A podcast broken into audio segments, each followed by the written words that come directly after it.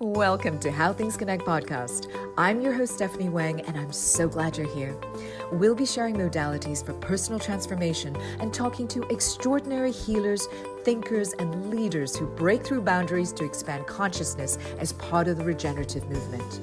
It's all about elevating and inspiring each other to be our most empowered selves as part of our collective evolution. Make sure to subscribe to How Things Connect podcast and join our community on Patreon. Okay, let's get started. Hello, and welcome to How Things Connect podcast, where we share insight and wisdom on healing, regeneration, and empowerment that integrates the heart, mind, body, and spirit on a personal and planetary level. I'm the host and creator, Stephanie Wang, and it is my pleasure today to welcome as my guest, Yasmin El-Baghari. Yasmin is a native of Morocco, and she is passionate about connecting people and bridging cultures to encourage a more peaceful and caring world. She launched Voyage, a platform that connects people from around the globe for one-on-one meaningful exchanges to foster global understanding. For the past 4 years, Yasmin's reach has included work with the World Bank, research at Harvard University, where she's currently studying and working towards her master's degree in education, and the US State Department as an Engage America ambassador.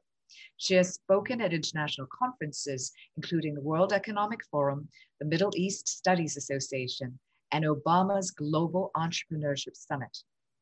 Her work has appeared in National Geographic, Forbes, BBC, and the Huffington Post.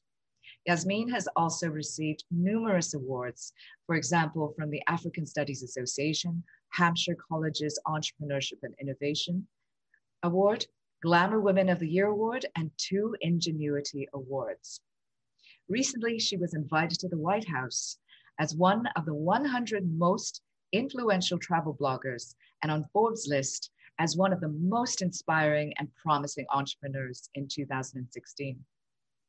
Yasmin has also traveled to all 49 US states and over 45 countries by the age of 24. She's on a mission to bring back openness, curiosity, and empathy into our world, which is exactly what we need right now. Welcome, Yasmin. Welcome. What an honor to be here. Thank you, Stephanie. Thank you for being with us.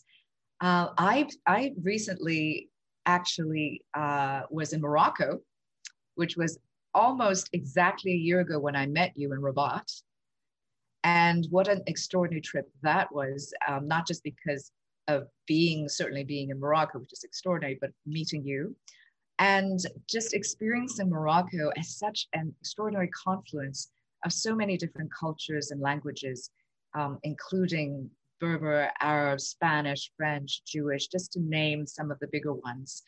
And, you know, historically, Morocco has been a place that has been tolerant of all religions, where Christians, Jews, and Muslims have coexisted in a peaceful way and constructive way, where they respect each other and prosper in the same communities. And I just was wondering, is that sort of the basis of how you became interested in cross-cultural communication, in travel, and all of that?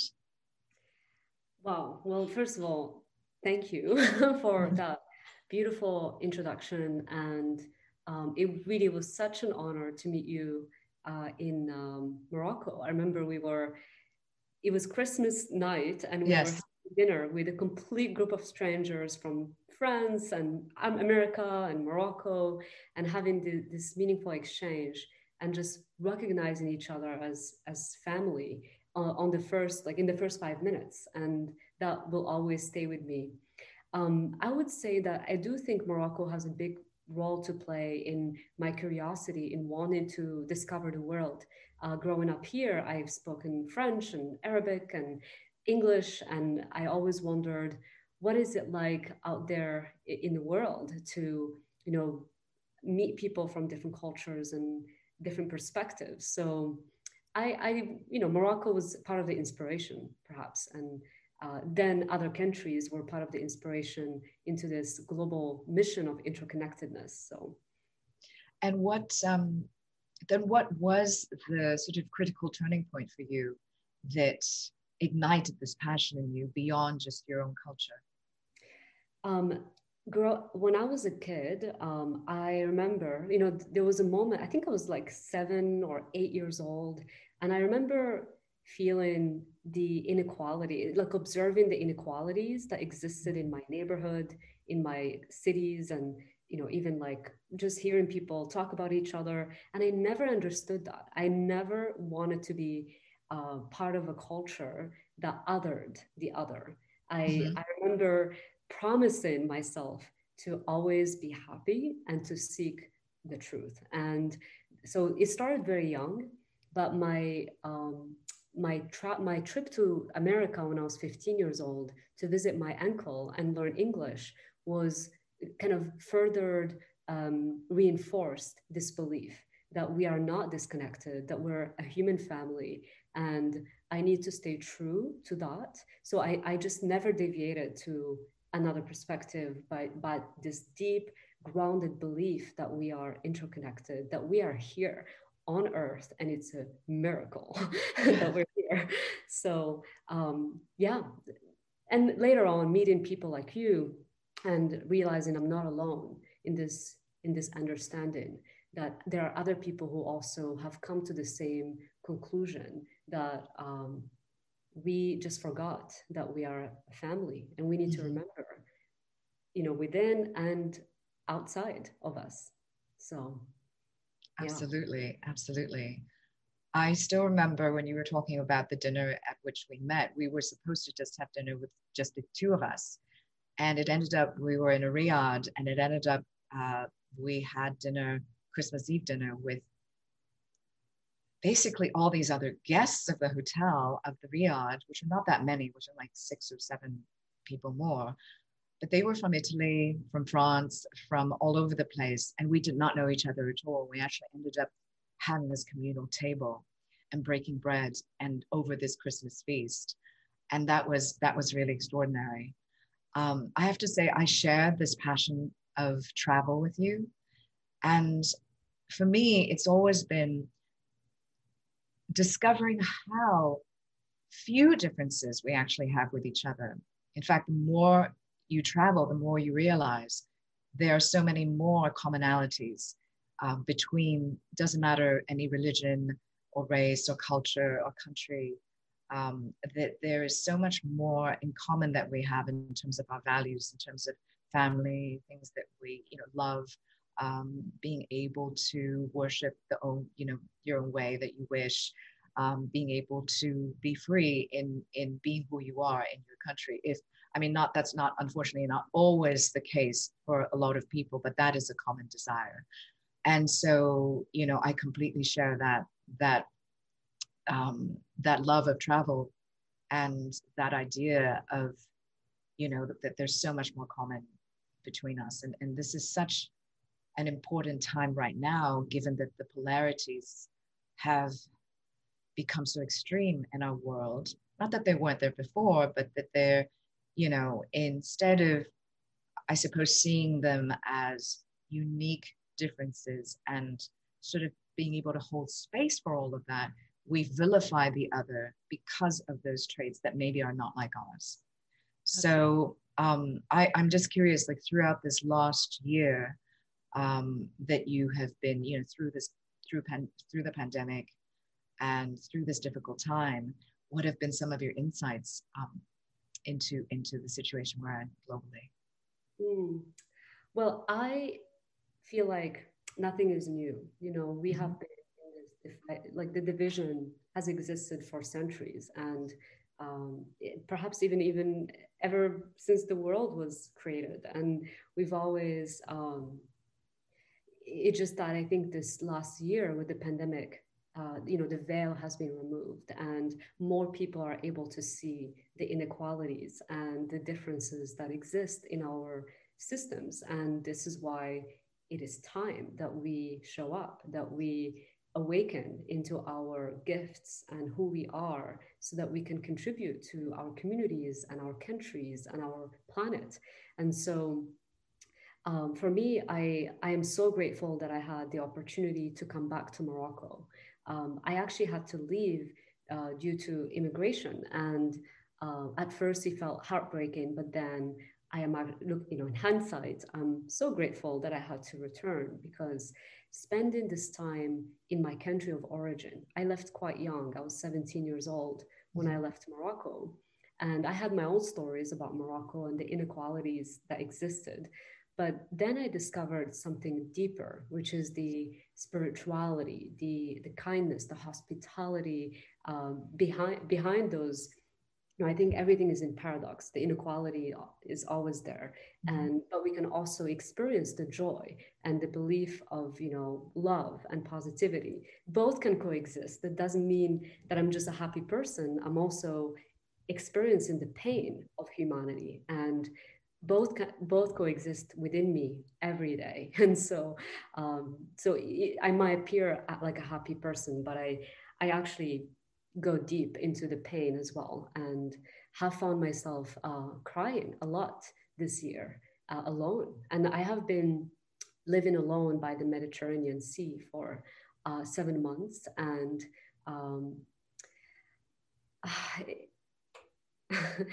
I mean, it's miraculous, right? It's accepting all of the emotions and being okay with it. So the growth and the transformation is just more of the acceptance that it all exists, and we just, whatever is coming, whatever emotion is showing up, to accept it and to go in and to grow through it, and that opens your heart even more.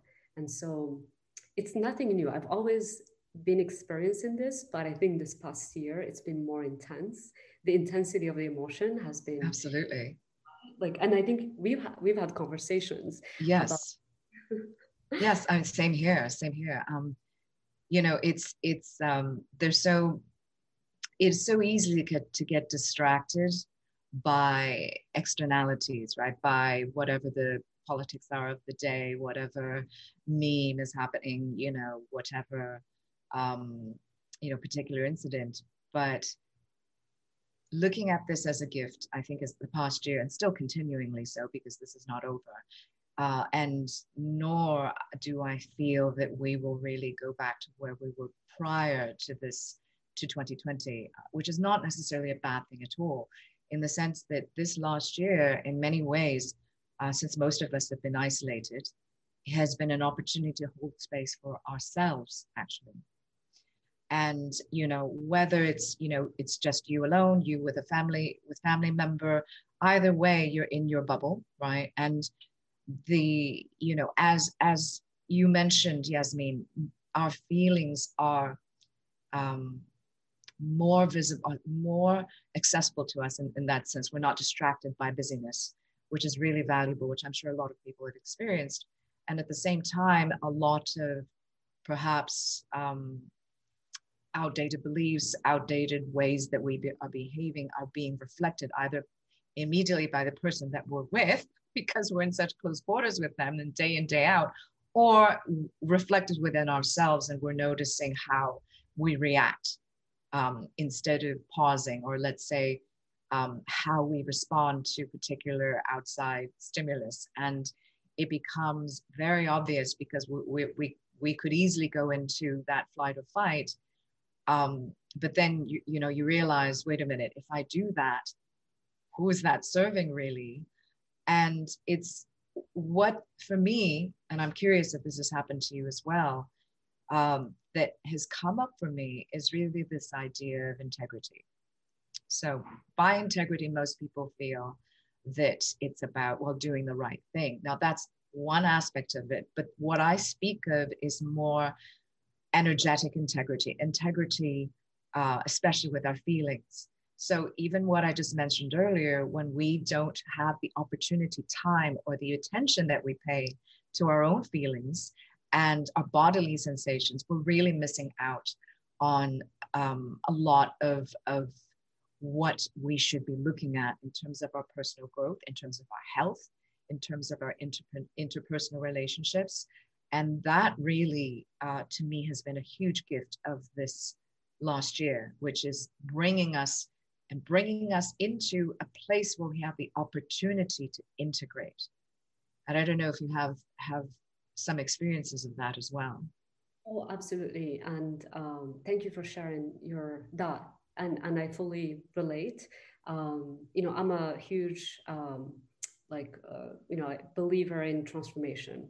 That's actually part of why I decided to go back to school and study human development and psychology. And people, you know, some friends tell me like, well, how does that connect to Voyage? I'm like, well, it 100% connects to the mission, because the more we understand ourselves and each other, that's how we can connect in a deeper, more authentic way.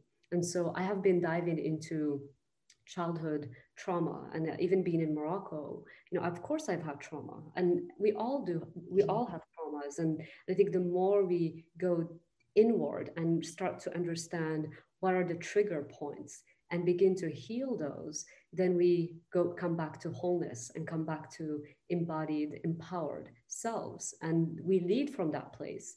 And so I think it's so important, you know, for anyone who's listening to explore that path. And, you know, it doesn't take you away from your work or your family. It enhances it. It makes it richer. You have deeper connections with your parents and your kids and your community and at work. And so, you know, I'm not afraid to go into the trauma and speak about it. It is hard when you're in it. So what I did for months is I just left the virtual world and I just stayed in silence for a few months, which in retrospect was really important, because if I had stayed virtually online and socially connected, the learning would be different. And being alone and just being by myself, completely isolated, there were so many insights and lessons that I was able to discover on my own within me. And that shows how much wisdom we hold within ourselves as a human race. And that's a beautiful discovery in itself. That's like your internal voyage, your internal journey.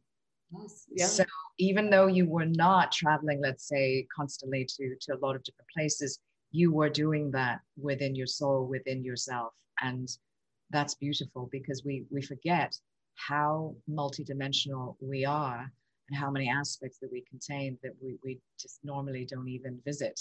It's like your best friend that you don't see, which is you, you know, in many ways. That voice you have, right? Like when people are, like, I know sometimes when I wake up, I have all these voices, like, you need to do this and you need to respond to an email.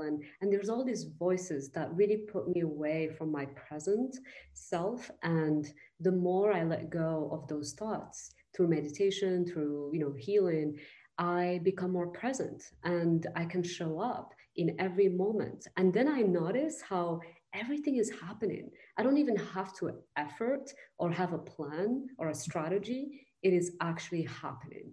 The more I trust within that flow, within myself. So it's kind of amazing to realize that. And, you know, even as I'm saying it now, I'm like, okay, Yasmin, trust yourself, let go of your thoughts and be present and see what happens every day, every moment. It's so true. And it's a practice to cultivate, right? Because you can think about it intellectually, but until we step into that and start to embody these new ways of being, that's never going to happen, nor will we have the joy of discovery, of the wonderment of what can actually take place. So I want to address something you said earlier. You know, we all have had trauma in our lives. And, you know, in many ways during this time when we've been alone, and a lot of us have been, myself included, how have you, for example, I know you're studying human development psychology at the moment, but also within yourself, what are some of the methods in which you have actually processed a lot of this trauma? Beautiful question. Thank you. You know, there are so many different methods, and what could work for me might not work for someone else. And that's the beauty of exchange. And, you know, the Voyage mission is about connecting people across difference. And I actually did want to mention, before I respond to your question, earlier you talked about the commonalities. And one time I was having a conversation with a friend of mine who's from Jewish culture. And he said, well, what if we celebrated our differences? What if we embrace our differences? And that really stuck with me, because we always talk about how we need to find commonalities, but actually the diversity of thoughts, of perspective, of religion, of political views is as enriching when we fully open our heart and listen to the other perspective. So I wanted to bring that up because it's a paradox, like, you know, quite amazing. But to respond to your question around method, one new theory that I have been exploring and really diving into this past few months has been Robert Keegan's theory on adult development. And essentially, he talks about the 5 stages of development, how most of humanity is in stage number 3, which is around socialized mind. Like, we believe what others believe. It's all about the attitude or cultures. And so what we're looking at as we grow is the self-authoring and self-transforming mind, which is more where Rumi is at. You know, he talks about love and humanity. And stage 4, which is where also, like, I think, if I'm not mistaken, is around 17% of humanity, self-authoring mind. We're able to actually become, you know, the board of directors of ourselves, where we take action. We let go of the beliefs, we let go of the culture, and we choose for ourselves what is aligned for us. And that's a beautiful way to live. So that has been helpful to understand that framework.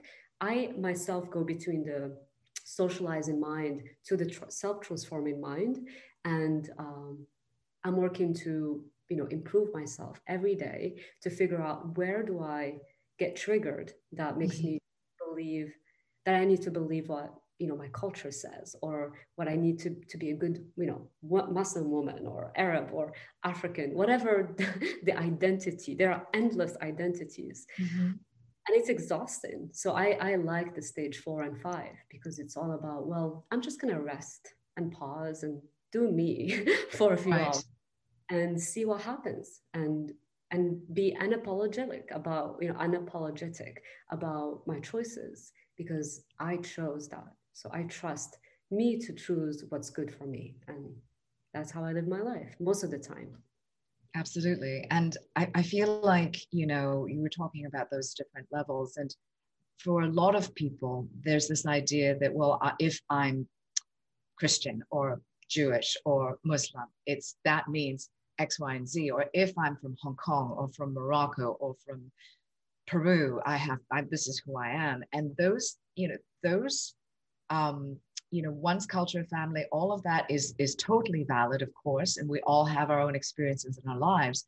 But instead of looking as it, you know, as an or but, you're really looking at it as an and, right? It's, well, I may be Chinese, but I'm also someone who has lived here, here, and here, and therefore what I consider my culture is really a mix between, you know, X, Y, and Z, or, you know, and it doesn't matter. The point that you raised earlier is so important. And the 3 things specifically, openness, curiosity, and empathy, because yes, it's good to recognize where we do share sacred values, because that's a good way if there's 2 groups who are already kind of in contention because of their differences, it's a good way to ground. But then from there on, you know, we start to open up a space for respect. And with that, you're like, okay, well, maybe I just have particular ideas about this particular culture or this particular sexual orientation or this particular way of being and living, but I don't really know. And, you know, we actually share a lot of the same values. So, well, let me ask the other person, well, what is this about? Can you explain it? And that, just that curiosity itself, starts to open up a new space. And I completely agree with you, because the truth is we are all of us on this planet are unique people. And perhaps It was much more convenient in the past because we had to, well, we had to go through many ice ages. We had to survive on the planet. Then there was the patriarchy. Then it's like, okay, you're in this box and you're the worker, you're the farmer, you're the assembly line factory person, and you're the office manager, et cetera, et cetera. It was a way for us to structure so that society could run a particular way. And I feel that the great transition that we're going through right now is exactly opening that paradigm so that we could have alternatives. And it's not that these paradigms didn't exist prior to last year. I'm not saying that at all, but in fact, they have existed and have been presented to us and have been accessible to us through many different cultures and ancient wisdom traditions. But right now we are, because of the collective, literally the collective experience we have had together because of the pandemic and all the consequences of that, we now share in real time having gone through a similar experience, which then gives us, again, something that we can all relate to. And I feel that that's very valuable in order for us to move forward, because it's until we can really share that pain, share those experiences, share that loss, can we, and really see each other for it, not just to blame, oh, you know, where did this come from? Where did the virus come from? Or, you know, oh, you guys are terrible with masks and we're so much better with masks and we're better than you. And look how, you know, terrible your system is and how much better we are. It's not about that. What it is, if we choose to look at it that way, and that's the crucial thing, right? Is this, you know, what is it that we choose and how is it that we choose to move forward? If we choose to open up and see this as such as this sort of gift for humanity, we get to appreciate each other for who we are. And that is always going to be different. And to be able to hold space, you don't have to agree with the other person, but to hold the space for all of it to coexist is enormous, because if we allow that, first of all, for ourselves, because half the time we're not even in touch with how we feel, you know, to begin with, or, you know, who we allow ourselves to be, we then open up and have more compassion towards the other. And we start to see the other with an equal level of compassion that says, you know, I don't have to judge because I no longer judge myself so harshly. So then that creates a level of openness, acceptance, respect, and forgiveness and connection with the other that really is where that elevation can happen for all of us. Mm. Yes, yes. Everything you said. Amazing. You know, I'm curious also that, because one of the things that Voyage, your platform, which is amazing, you're in the process of continually developing that.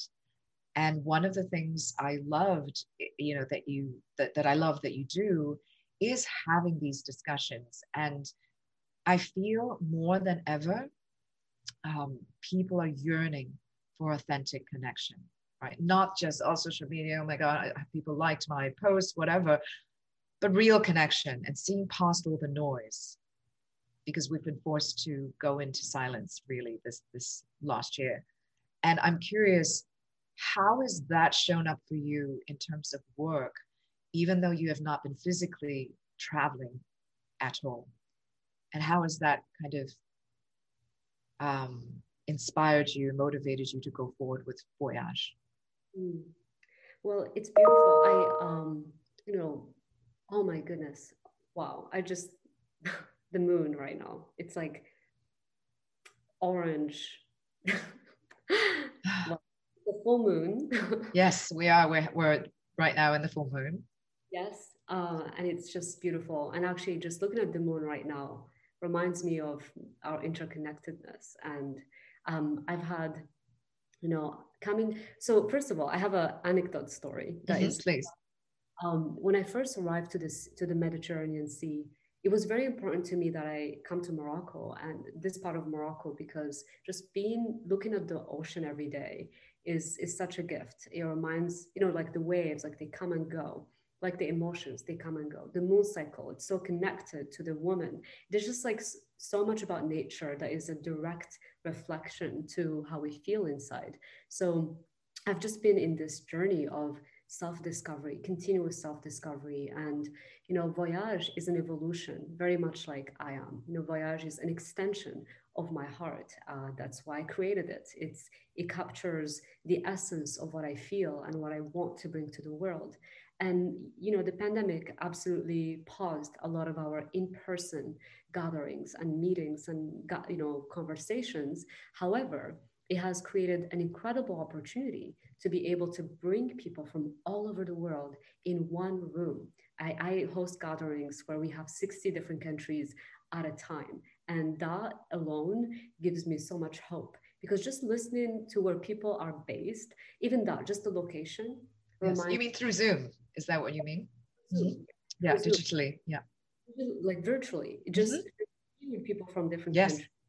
Just that alone, without no conversation, just in silence, you feel how we are part of this ecosystem and we all are on planet Earth and, you know, in this universe. Like that to me is just such a gift. And, you know, we are collaborating with different communities. So Voyage, you know, my vision, and it's a lifetime, my lifetime's work. So this is what I want to be doing for the rest of my life, and maybe after too.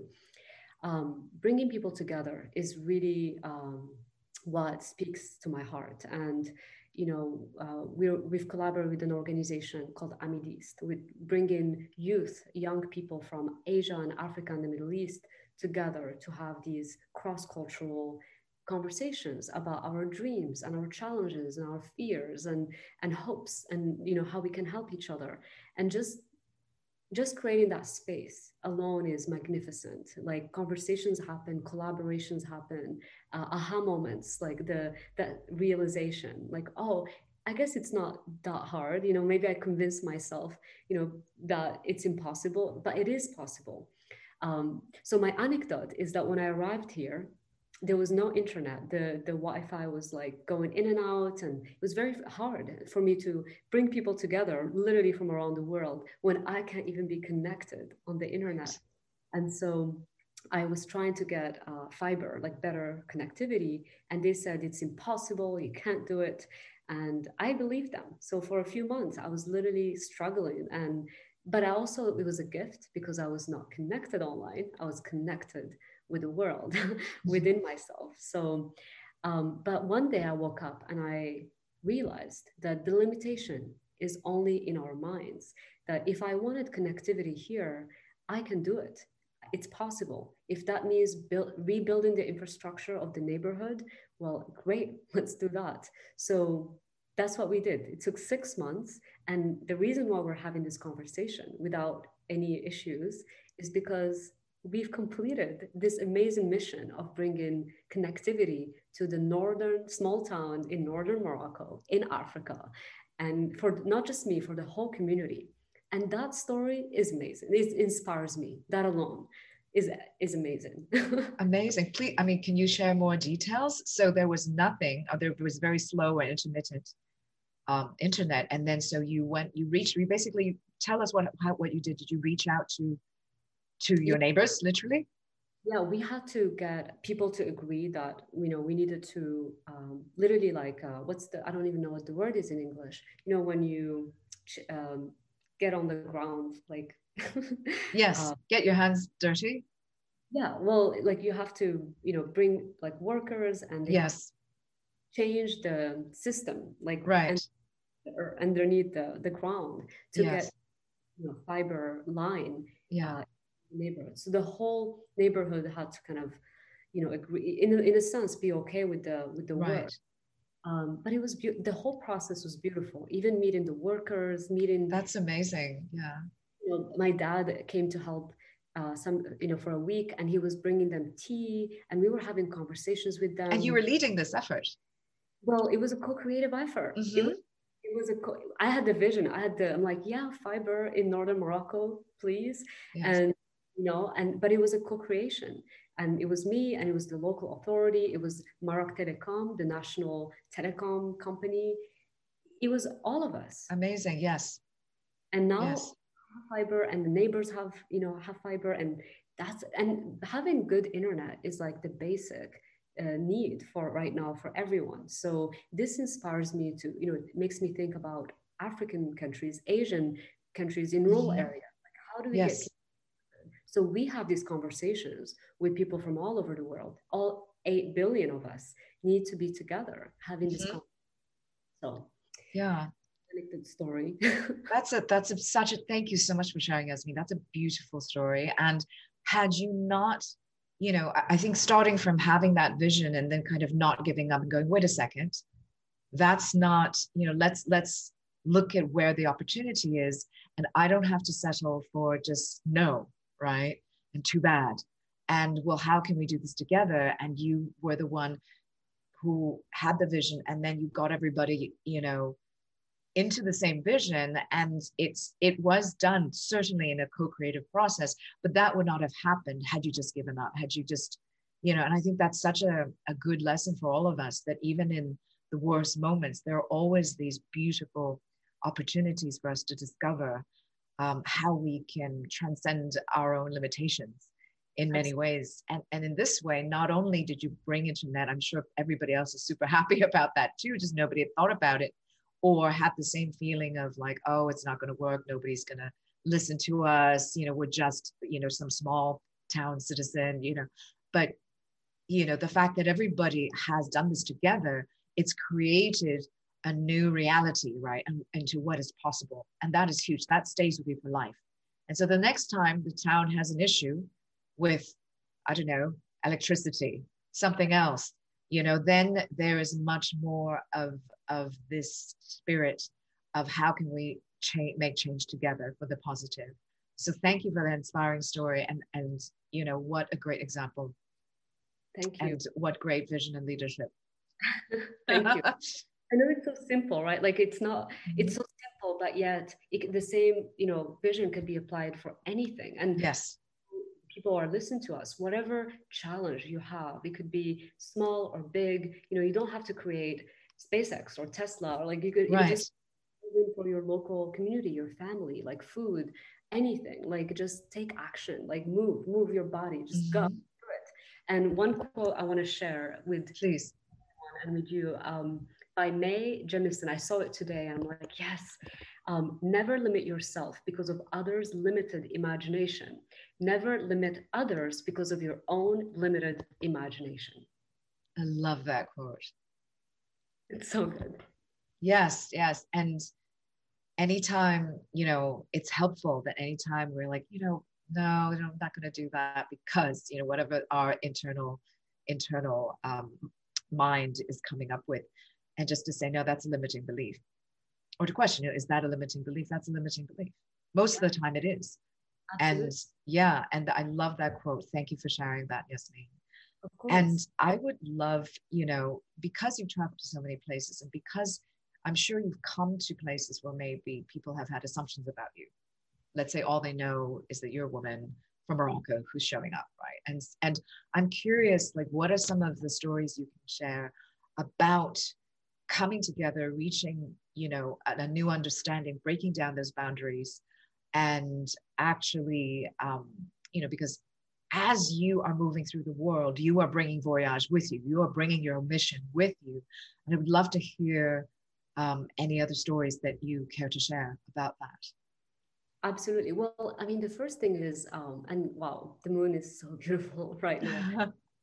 You know, when I was 17 years old, like the reason why I came to America, like literally the program was to break down stereotypes about being African and Muslim and Arab and being a woman.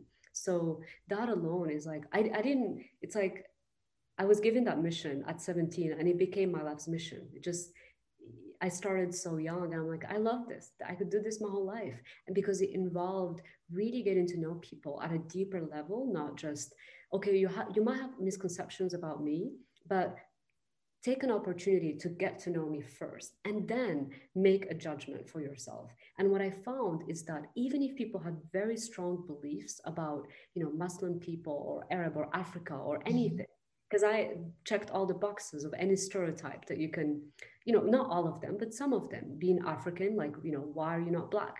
Being Arab, like, why are you not wearing a hijab? Being Muslim, like, are you a terrorist? Like, being, you know, how come you're, you know, what, any, you know, are you disempowered? Like, and yet I was, you know, in America, like traveling on my own on a ground bus, and I was not afraid. Like, I just followed my intuition when everybody at the time, you know, thought it was a crazy idea. Like, why would you travel by yourself across all 50 states?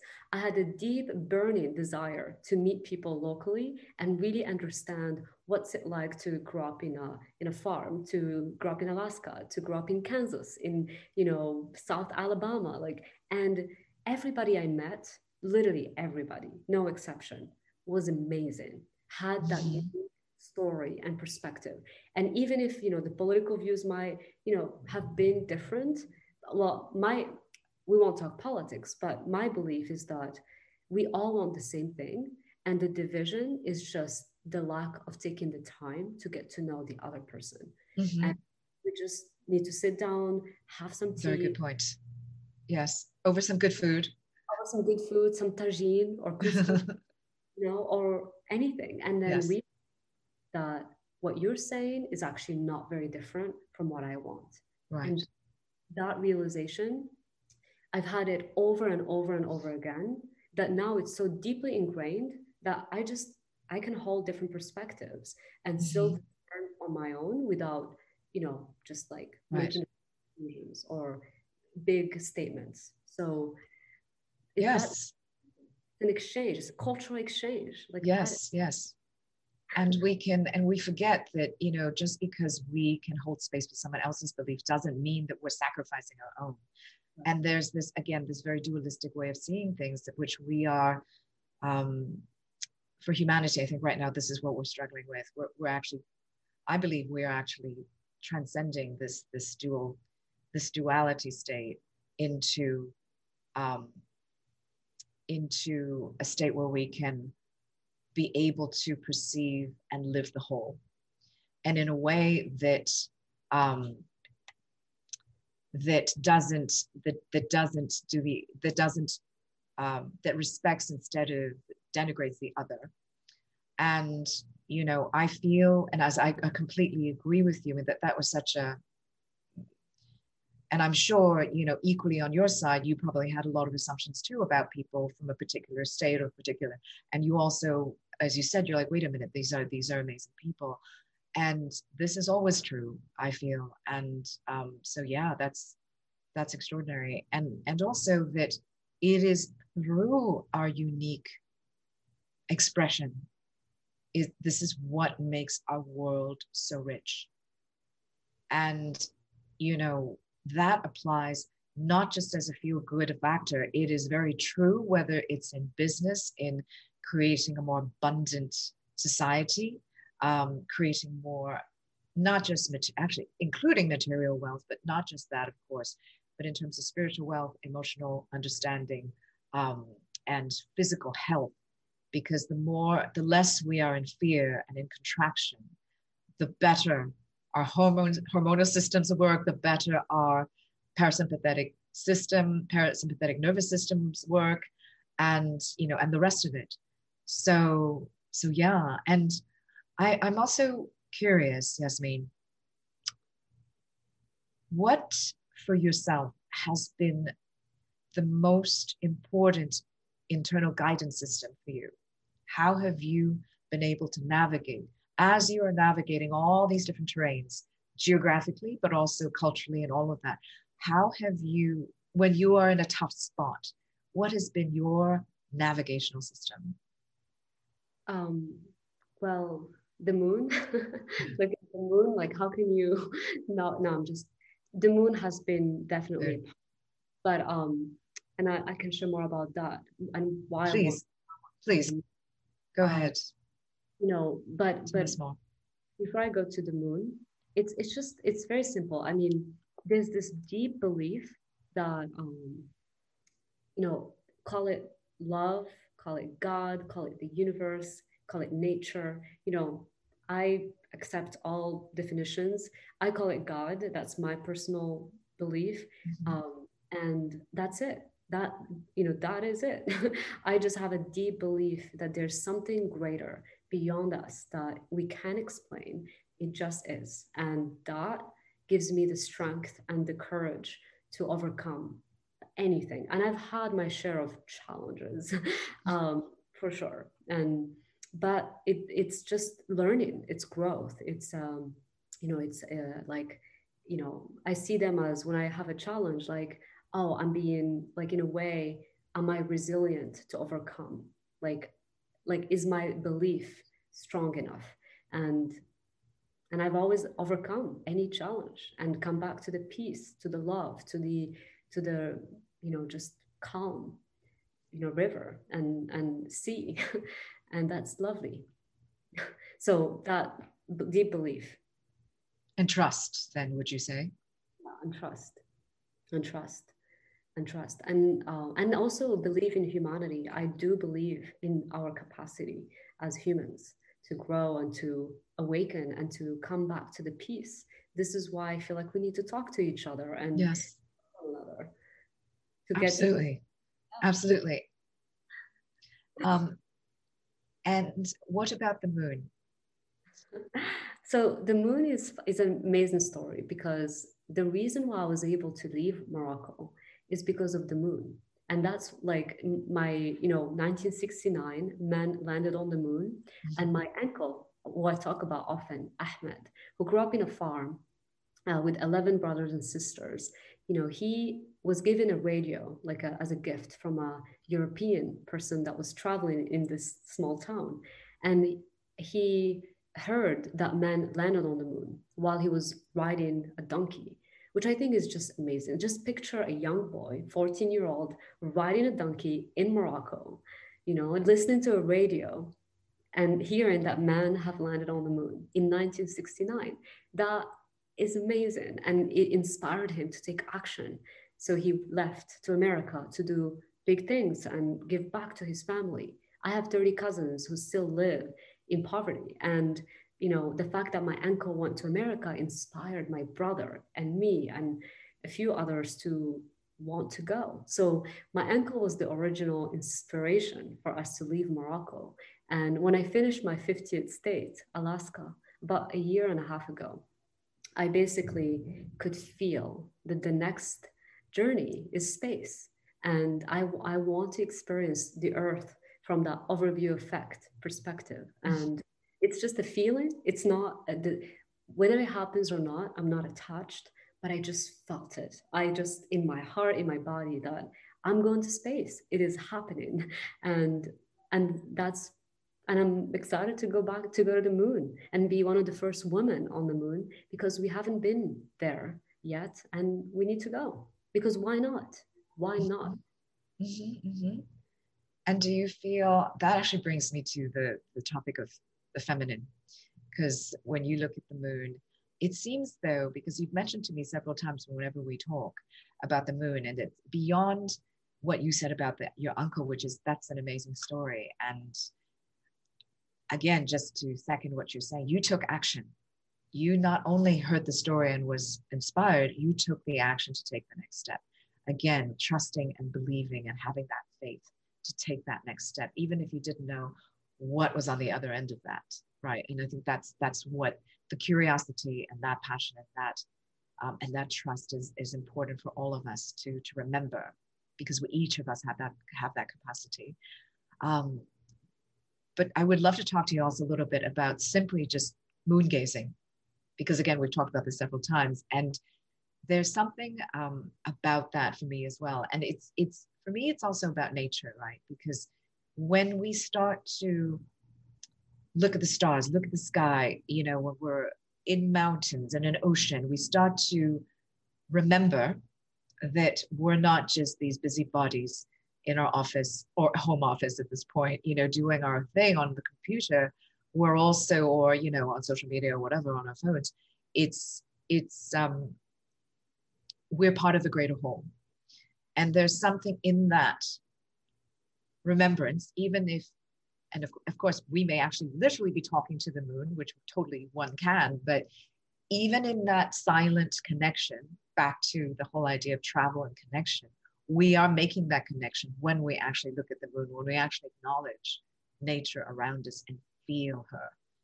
And I feel is that part of what you feel when you look at the moon? I mean, I'm literally looking at the moon right now as we speak. It's like right there. You're here and the moon is there.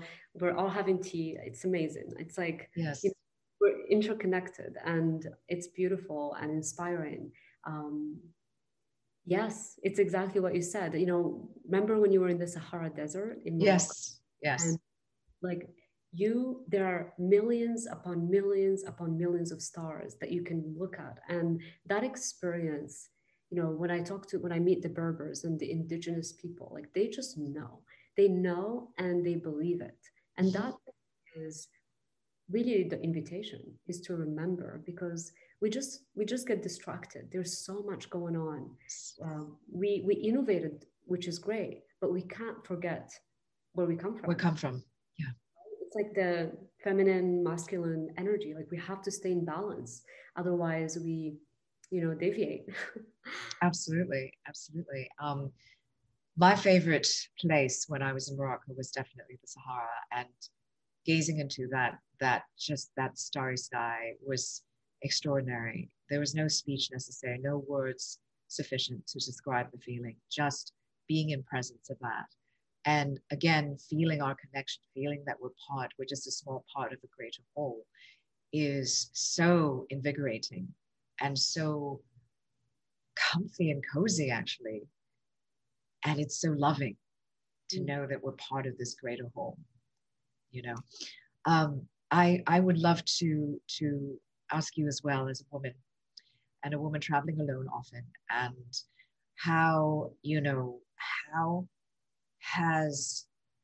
have you been experiencing the feminine, and how has that shifted for you over the years, especially right now? Because I feel there's such a resurgence, and I'm not talking just about women, but certainly for women, but also just rebalancing, as you've said, rebalancing the feminine and the masculine. How has that shown up for you?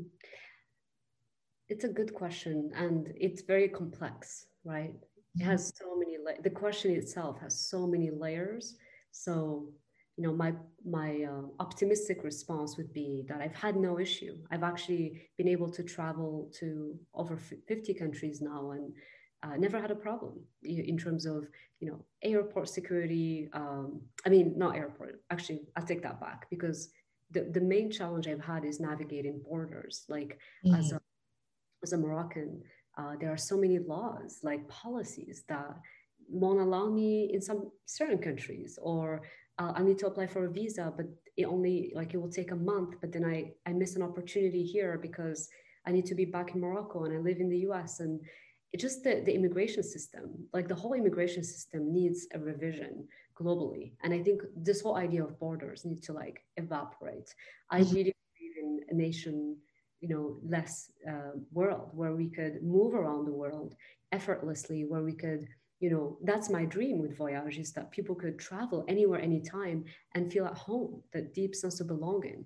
And so that's one, is I would say visas and immigration, like that's been hard to navigate, but I'm also grateful because now I understand the challenges that most of humanity faces in moving to another country, in migration, in immigration, refugees. Like that's really something that needs our attention. So that would be one. In terms of the, you know, as a female and the male dynamic, I would say, you know, I am someone who demands respect. I don't, like energetically, I just hold myself in a way that people just don't, or man, or just, I just, you know, I'm here and I ask that you respect me. So that's it.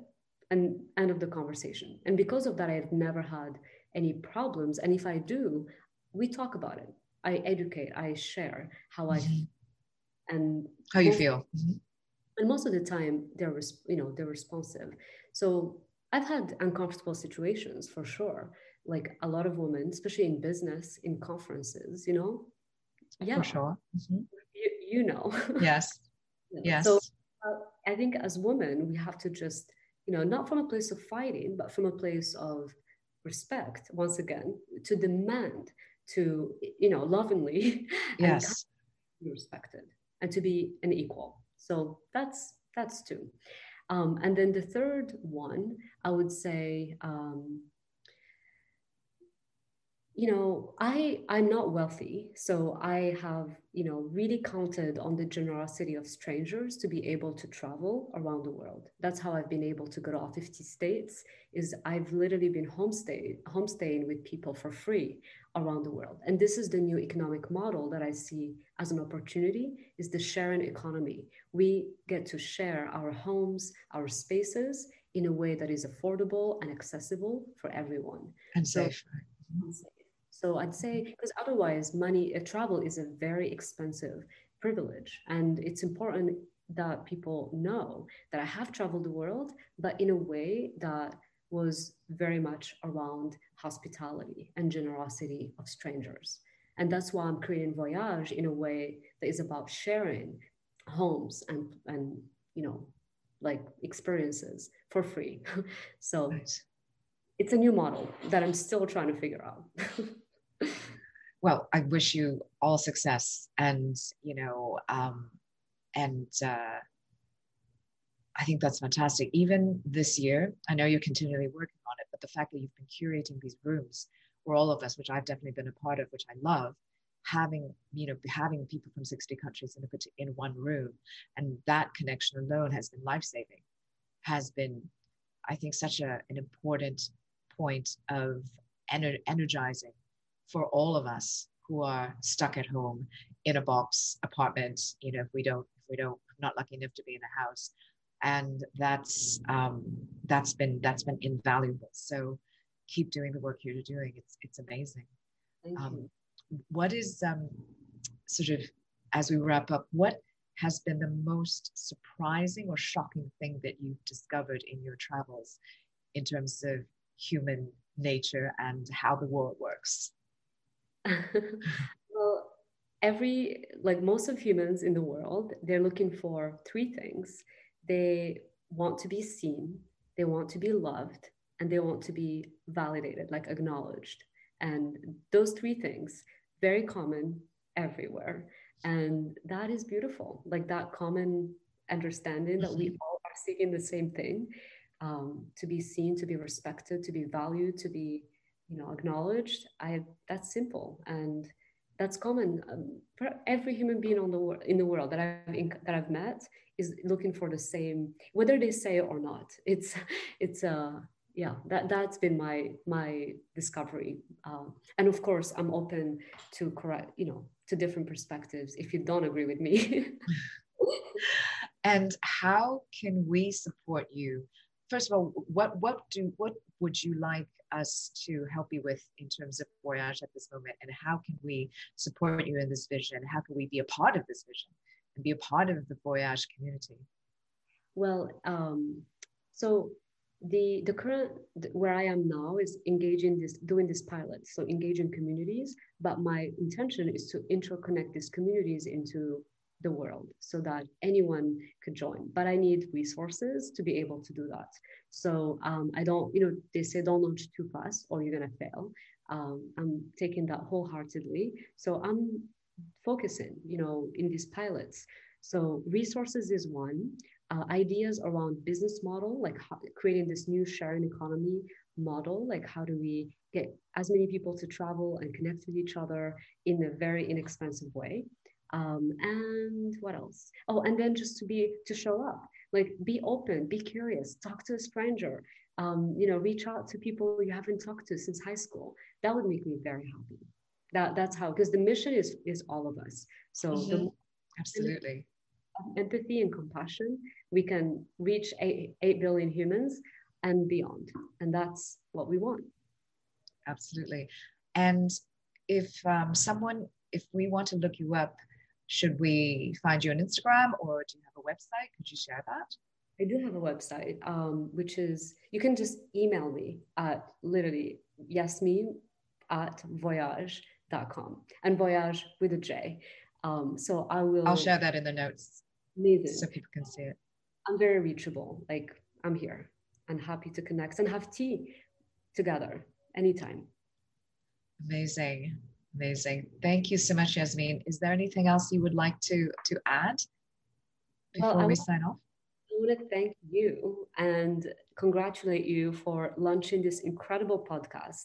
This is needed, and I love the mission and the vision. I love who you are, and you are an example to follow. So thank you for doing what you do and for being who you are. Thank you. Again, thank you for being one of my first guests on the show, and I wish you all the best, and please let us know, keep us posted as to what you're up to, and all success. Thank you for listening. I hope you enjoyed this episode and found it stimulating and supportive for your journey. You are not alone, and we are all in this together to imagine and create a more conscious and elevated world. Wherever you are, we are without a doubt in an accelerated time of ascension. Be a part of this global movement now. Subscribe to this podcast and follow me at Stephanie Wang 5D on Instagram or How Things Connect on Facebook, and send me any feedback and questions, which are always welcome. Just DM me on Instagram or email me on my website, howthingsconnect.com. I also invite you to join our private How Things Connect community on Patreon for bonuses, exclusive content, group discussions with healers and experts, and the opportunity to connect more directly. Stay tuned and stay connected.